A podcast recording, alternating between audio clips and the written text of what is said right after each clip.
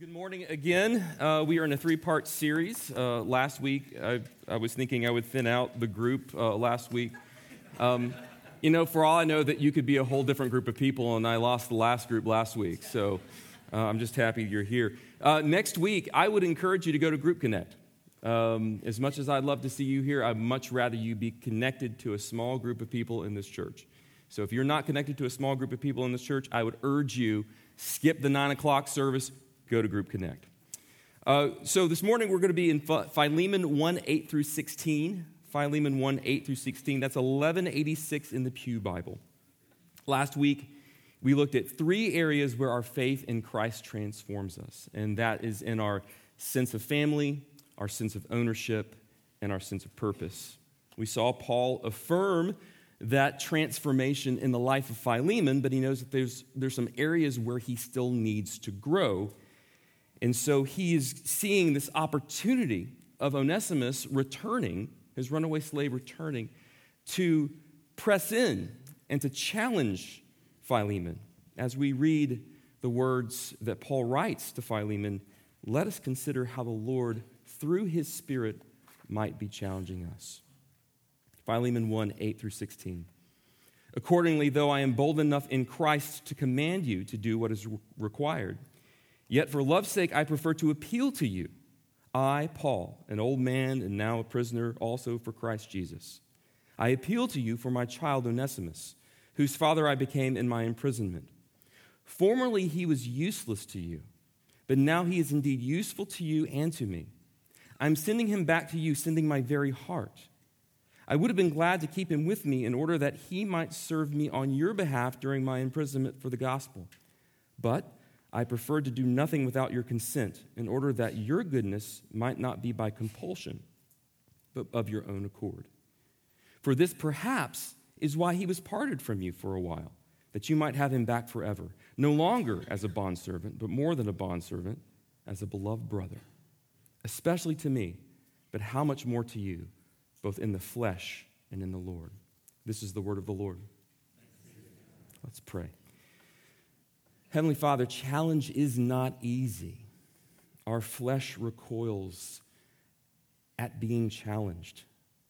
Father, I pray that your Spirit will overcome our flesh as we hear how Paul challenges Philemon and as we consider how we, when we face the various situations of our life, we're being challenged. Father, I pray that for myself. As I sit here and am often convicted by the words of the words of your scripture, convict me, convict us. I pray in Jesus' name. Amen. A few years ago, one of the men in my men's small group had a, a situation arise. He was building a building for his uh, business, and he got the building constructed. And then all that was left was the parking lot.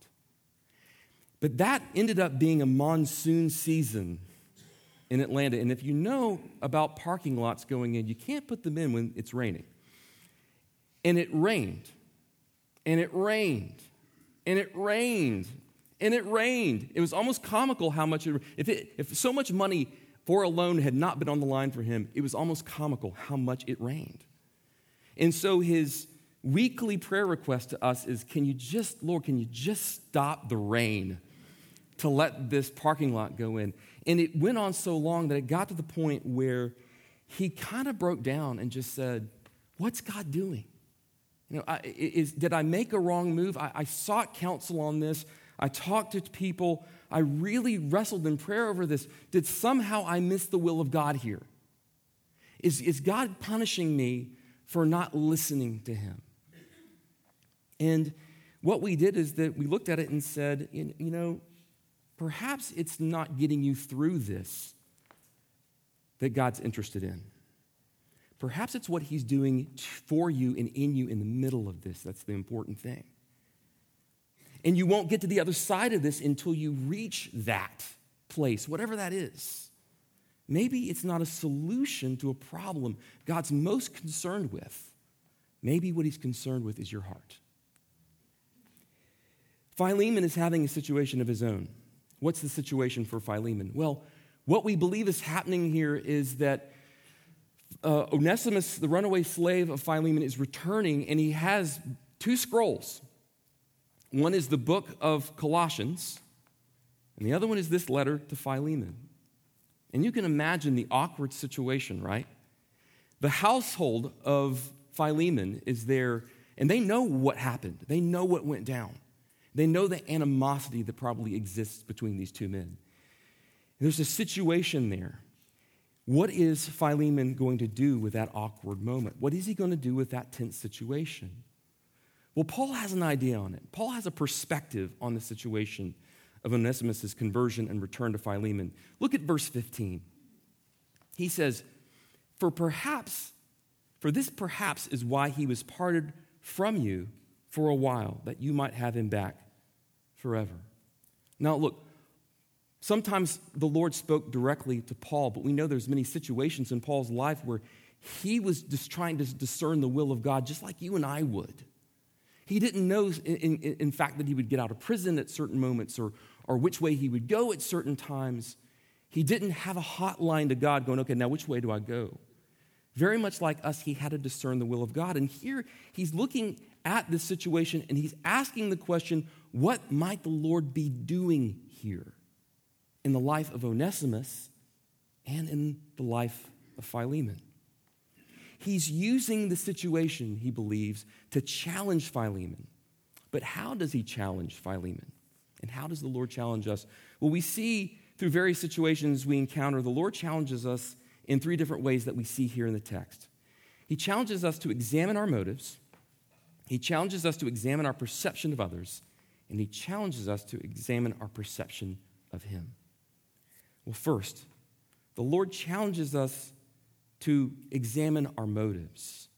Verses 8 and 9 say, Accordingly, though I am bold enough in Christ to command you to do what is required, yet for love's sake, I prefer to appeal to you.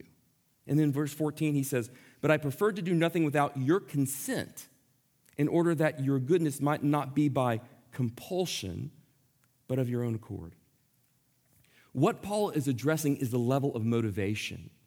He's not just giving him a rote command, he could do that. But what he wants to see in this situation is heart transformation. He wants to see the level of Philemon's motives change. When our kids were little uh, and they would disobey, uh, as all children do, we would say to them, We want you to obey, to obey all the way, right away, but with a third part, with a happy heart. And why add a happy heart? Because that's the level of motivation. Simply getting them to do what I want them to do isn't parenting my child. We have to speak to their heart. And so when they recoil and say, Well, I can't, I don't want to, or they passive aggressively do what I'm asking them to do, or they half heartedly do what I'm asking them to do, they haven't really done what has been required. And so as they struggle with it, with the I don't want to, our conversation moved to, right, you can't. Jesus has to do that in you. It takes His Spirit to transform your heart. You cannot obey without Him working in your heart to dismantle that flesh and give you a sense of obedience. Because only the Spirit can cause us as sinners to say the three words, I am wrong. I am wrong. Philemon's koinonia, his sharing of his, of his life, of his house with the church, his, his encouragement of the brothers did not come from compulsion. It came from a transformed sense of ownership. This is not mine, this belongs to the Lord. But neither should his obedience flow from compulsion, it should flow from agape love the sacrifice that Christ made for us. It should flow from an understanding of that. Now, when you think of, of this kind of thing, you, you see in the Old Testament a wonderful example in the life of Jonah. He was messed up in all three of these levels. All three of these levels. And you see in the book of Jonah him being addressed and challenged on these areas. I cannot stand children's storybooks that say, and Jonah ran away because he was scared. Jonah did not run away because he was scared. He was not fearful of Nineveh. He knew his, his, his Lord had power to destroy anybody that came in his way. No, the whole thing sets you up. Chapter one, chapter two, chapter three, then you get to chapter four, and you see why he ran. Why did he run? He did not want the Ninevites to repent. That was his base motivation. They were enemies of Israel, and therefore they did not deserve to avoid God's wrath. That's what's at heart. And then God gives him, like a, a, a loving father, a, a beautiful um, object lesson where he makes this plant grow up. And then Jonah's like, Yes, I love the shade. The shade's great. And the worm comes along and he eats the plant. The scorching wind comes and the, and the plant withers. And Jonah's exceedingly angry. And God, being the kind of God he is as a father, asks him the question Do you have any right to be angry? He's drilling down to the level of his motivations and he's asking him the question Do you really have the right, Jonah? And I think if he addressed us that way, we say, in our moments of, of of fleshliness, we say, Of course I have the right to be angry. Don't you, under, don't you understand my situation, Lord? Oh, yeah, I'm sovereign God. I completely understand your situation. Didn't surprise me at all. Do you have any right to be angry? You see, Jonah didn't think they deserved grace, but Jonah didn't deserve grace. No one deserves grace. That's why it's grace. Philemon's motives were pure regarding the love of the brothers and sisters in Colossae, but toward Onesimus, not so much. But Jesus is clear outward obedience is not enough. There has to be an inward transformation. It has to flow from a happy heart, a joyful heart, a heart that's resting in Him. Motive matters. And the only one who can change our motive and our heart is Jesus. Perhaps the situations we face are to remind us that God wants our heart to be aligned with His, to change our motives rather than to go through the motions. So some situations expose the heart level motivations, while others, other situations, cause us to examine our perception of others. Now you can see hints of Philemon's perceptions of Onesimus in verses 10 through 12. Paul writes, I appeal to you for my child Onesimus whose father I became in my imprisonment. Formerly he was useless to you, but now he is indeed useful to you and to me. I am sending him back to you, sending my very heart. We talked about last week how our faith in Christ transforms our sense of family, and Paul is the poster child for that here, right? In verse 10, he says, My child, Onesimus. He barely knows this guy whose father I have become in my imprisonment. Paul welcomed him openly into the family of faith because he had made a profession of faith in Christ. He became no longer a slave to sin, but a child of God. He calls him his very heart in verse 12. Philemon has a heart level love. We know that. He's refreshed the hearts of the saints. However, Paul sees his blind spot. And here's Paul's challenge You've refreshed the hearts of the saints, but what about brother Onesimus? Brother Onesimus, brother Onesimus, what did Philemon think about Onesimus? What was his perception of him? Well, the hint here is that when he says, I return to him no longer as useless, but useful, that in some respect, Philemon would discourage Onesimus by calling him useless. And more evidence of that is here in the text in the fact that Onesimus' name means useful. Now, it's not the same Greek word that he says useless, useful, but it is a synonym. So if you're a Seinfeld fan, I don't know how many Seinfeld fans are out there. I hear a few giggles. Some of you are Seinfeld fans. George Costanza, at one point in his life, uh, he turns to uh, Elaine and, and to um, Jerry, and he says, he's talking about his high school coach. and how discouraging his high school coach was because he took his name Costanza and he turned it into Can't Stand Ya. Can't stand you, can't stand you, can't stand you. And can you imagine, though, the world in which Philemon was extremely rude to Onesimus, saying, Useful?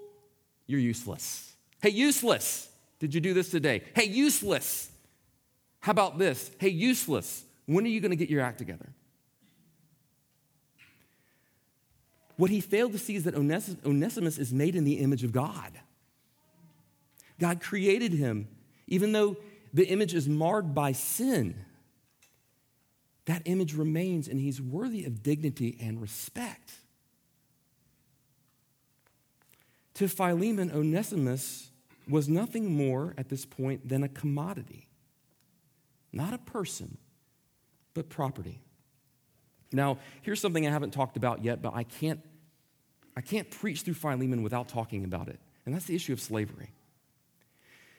This is a different, this bondservant nature is a different kind of slavery than chattel slavery that, that was what we dealt with in North America. However, if you boil it down to its essential, people were viewed as commodities and property in both instances.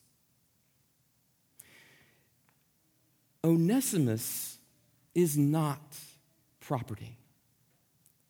And God, through Paul, is really reinforcing that, no longer calling him a slave, but a brother. In fact, I believe it's verses like this that the abolitionists and Wilberforce saw as the poison pill to chattel slavery in, in, in both England and North America. The verse that says, No longer as a bondservant, but more than a bondservant, as a beloved brother, especially to me, but how much more to you, both in the flesh and in the Lord. If Philemon was freed from his slavery to sin and he's a child of God, and Onesimus was freed from his slavery to sin and he's a child of God, then how can Philemon say he owns his brother? He cannot. It's the very undoing of viewing people as commodities. Now, fast forward. I know that we don't deal with that in today's world, but we do deal with this an aptness to view people as commodities, as useful to us. Many of us work in the world of business, and it's what someone can do for us. Or a relationship is based on what someone can do for us. They're seen as commodities, not as people. It's critical how we see people, especially in this day and age. The problem was that Philemon did not see the mission field in his own home, standing before him. Whether Onesimus was just a disobedient guy altogether, what that encouraged in Philemon was nastiness towards Onesimus instead of, let's sit down and let me explain to you what Christ did in my life because that same Christ can transform you as well. He did not do that. Instead, he just turned to, to nastiness. We see it in the world around us, though, this, this treating people as commodities, as things. It's even within us, and it needs to be challenged within us. How we treat people is critical because it displays the heart of Jesus, especially if they know we're believers. How we treat the server who's serving our table after we leave church and go to lunch is essential. How we treat that coworker who tends to be a little belligerent or not someone that we care to hang around. Could it be that Philemon honestly refreshed the hearts of the saints, but could also be nasty to Onesimus? Could it be that many people that we love and we would say are wonderful saints of the Lord can be nasty to other people? Could it be true of us? The answer is yes, yes, and yes. The problem is that we, we tend to have this dichotomy. We say, here are the unpleasant people, and if they're unpleasant, then they must not really know Jesus. And here are the people who know Jesus, and they're perfect in everything they do.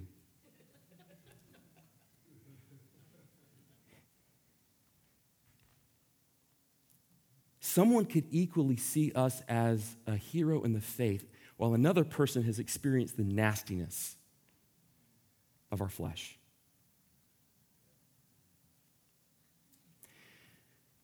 And I would urge us not to put people in categories like that in the church because there are some brothers and sisters in Christ who are difficult people. But that doesn't mean that they don't know Jesus. It means that they are wrestling at a point in their life where we need to pray for them more, not less. Because there are areas in our life where we too need to be challenged, and we need people to pray for us. Ask my family. I, I, I can, I can, my, my, so quick, quick story wasn't even in my notes, but I went to, my, my daughter had an issue with her, the cigarette lighter in her car where she plugs her phone in, and I, it was a very simple fix. I've been doing car work all summer, okay, so this is like the last thing I wanted to do. But I go, I get the fuse, they get the wrong fuse, I had to go back and get the new fuse, put the fuse in there. Okay, we had had the um, drive belt changed. And so I get, I, I, want to turn everything on, make sure everything's running, that I didn't knock anything out of, uh, out of whack when I was messing with the fuses. And the, the, the car screeches when it starts. And I do it multiple times. So there's something that the belt needs to be tightened, and I'm really frustrated because she's supposed to go back to school tomorrow. And so I walk in and I go, How long has your belt been making that noise? Why are you telling me just now? I know you think I would walk in like Jesus and go, Oh, beloved, beloved daughter. I know you're young and you don't understand these things, so I have compassion on you. But you need to. No, no. I was short fused. There are areas in my life I need to change. In fact, uh, one of our seminary professors, Jerram Barrs, who was just a beloved man, he said to us that if he ever had the chance to visit our congregations, he would not ask our congregants, What kind of pastor is this man? Instead, he said, I'm going to go to the people that work for you and the custodians, and I'm going to ask the question What does this man like to work for? And he didn't say that to shame us, but he said that to remind us that we can be, oh, sweet and genteel to the congregation while being a bear to the people that work with us. There are more, there are more pastors falling from ministry now because of that very thing than sexual sin. The bullying, the hatefulness. That they have this public image that they're such wonderful people, but behind the scenes, they're bears and they lord it over those who are on their staff or custodians. It's a, it's a portrait of our heart, and it needs to be challenged. Your perceptions of others reveal your view of them and your view of Christ. Like Jonah, he thought he was better than the Ninevites. Philemon thought Onesimus was beneath redemption. But let me riff off Paul here and say this. Perhaps the reason we've entered a season where morality is upside down in this world is to challenge us to believe everything that the scripture says is true about God. To test our faith toward these two twin truths that, Paul proclaims Jesus came into the world to save sinners, and I'm the chief we must examine our perceptions of others. Either the gospel is for the worst of sinners, or we're not saved because we are the worst of sinners. We weren't a little bit better sinner than the other people who don't go to church. He sought us and He transformed us, He brought us to Himself. So perhaps the world is upside down. Instead of wringing our hands about it, maybe we need to think what is Christ calling us to do in the midst of it. Thirdly, through various situations we encounter, the Lord challenges us to examine our perception of Him. Put quite simply, our misrepresentation of God can truly affect our sense of mission and purpose, which we talked about last week. Again, Jonah was very happy to see the Lord judge Nineveh, but he really did not want to see the Lord transform Nineveh. He really wanted God to be the same sort of brooding, nasty God that in his heart he was as person. But it's important to know God's character because we must see our situations through the lens of God's character as he is in his word, rather than through misrepresentations. I'll give you an example of this. It's, in, it's here in, in the text. Verse 9 I, Paul, an old man and now a prisoner also for Christ Jesus. Now, Paul sees his imprisonment through the lens of God's sovereignty. He doesn't see himself as, you know, goodness, I, I can't fulfill my mission as an evangelist if I'm here in prison. Oh, God, what are you doing? I got to get out of here. Got to get me out of here. Can God get me out of here? Can Jesus get me out of prison? And Jesus up there going, oh my goodness, they put him in prison again. How am I ever going to get the gospel out? That's absurd.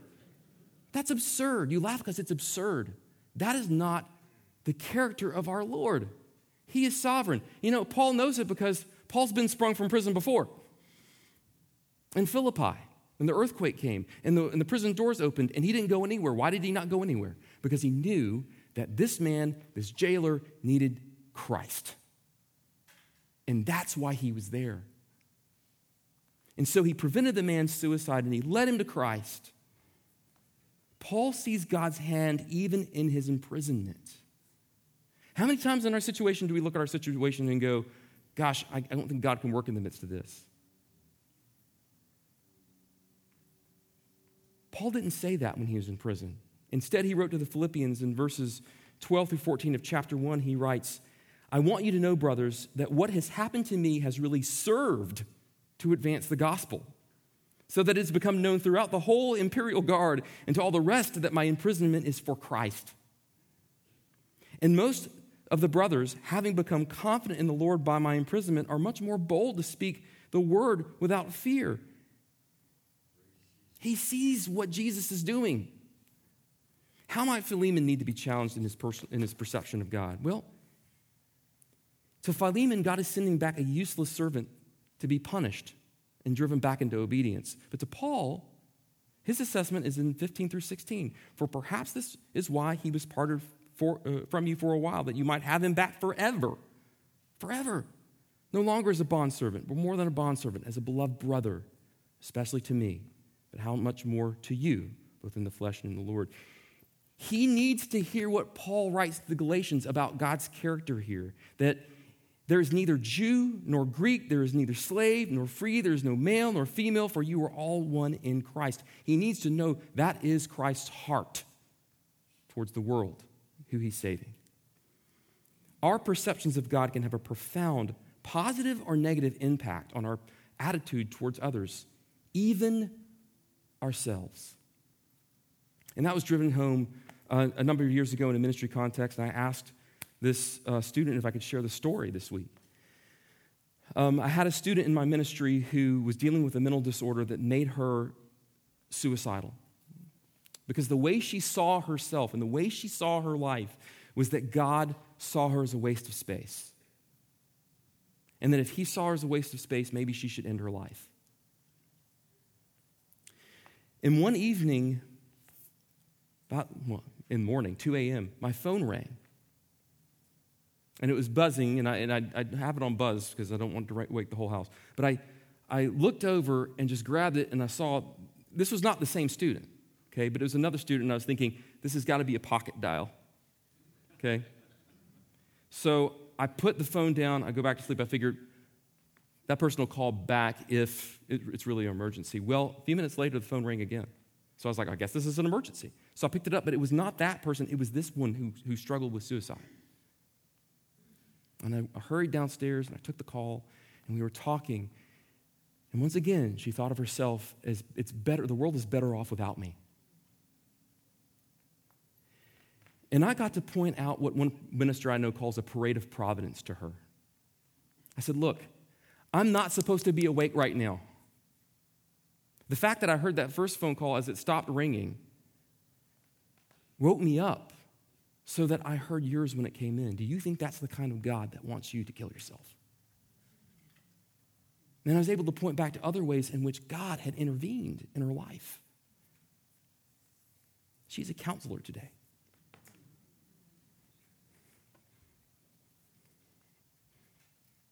Because she came to understand God's, her perception of God was wrong. And she was able to replace it with a right perception of God. God is far more patient, loving, forgiving than we are, and He wants to reach people we wish would never embrace the gospel. What might the Lord be doing? The situations we encounter might very well be a chance to show His loving power. Rather than getting to a solution, the situation may be there to transform us, to be an opportunity to examine our motives and our perceptions of others and our perception of God. One more story before we end. One more story. I got to tell this one. Just recently, I was in New York City and I got stuck there. Now, I was trying to get a new flight out on Sunday morning, and when I called Delta, they said there were no flights on Sunday at all, not even connecting flights from LaGuardia, JFK, or Newark to Atlanta. Instead of being frustrated, there's one point in my life where I was like, okay, maybe God wants me to stay here. I don't know why. But I took that opportunity to go the next day to Redeemer downtown. It was one of the, the church plants of, of Keller's Redeemer Church. And the pastor preached on the 99 and the 1, and I, I had absolutely forgotten the context of the 99 and the 1. I've heard it so many times. The context of the 99 and the 1 is that they were belittling Jesus for eating with tax collectors and sinners. And his point was that you leave the 99 who are healthy and go seek the one. Well, the Pharisees were the 99 who think that they're healthy. But these people who are coming to Christ saw their need and they were desperate for something.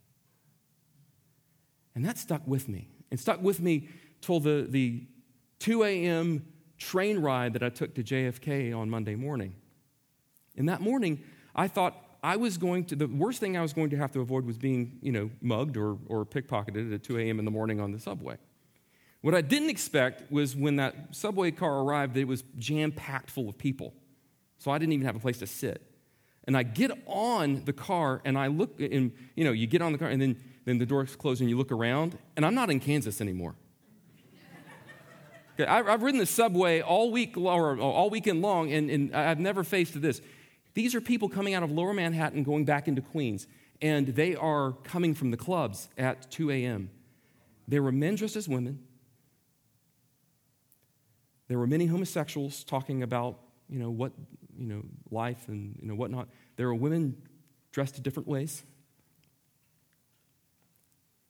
In that sermon hit me. Leave the 99 and seek the one. And I looked in the faces of these people, and there was absolute desperation. And I looked past my revoltedness, and I took a moment to pray. These are the very people Christ wants to reach. I needed to adjust my perceptions, my motives, my perceptions of them, and my perceptions of God to match it. Next week, we will see how faith compels us, compels Philemon. But as we come to the supper, we're invited to examine our own hearts, our motivations, our perceptions of others, and our perception of God's as we look at this table and we see that while we were yet sinners, Christ died for us. Let's pray. Heavenly Father, we, we ask you to search our heart with your Holy Spirit. That's all we can ask. Your word, no matter what I've said, is living, true, and active. And it's a sword that cuts away the things that, that are in opposition to you, and it heals us like a scalpel. Make that a reality in our lives, Lord Jesus. Help us to remember while we were yet sinners, you died for us. It's in Christ's name we pray. Amen.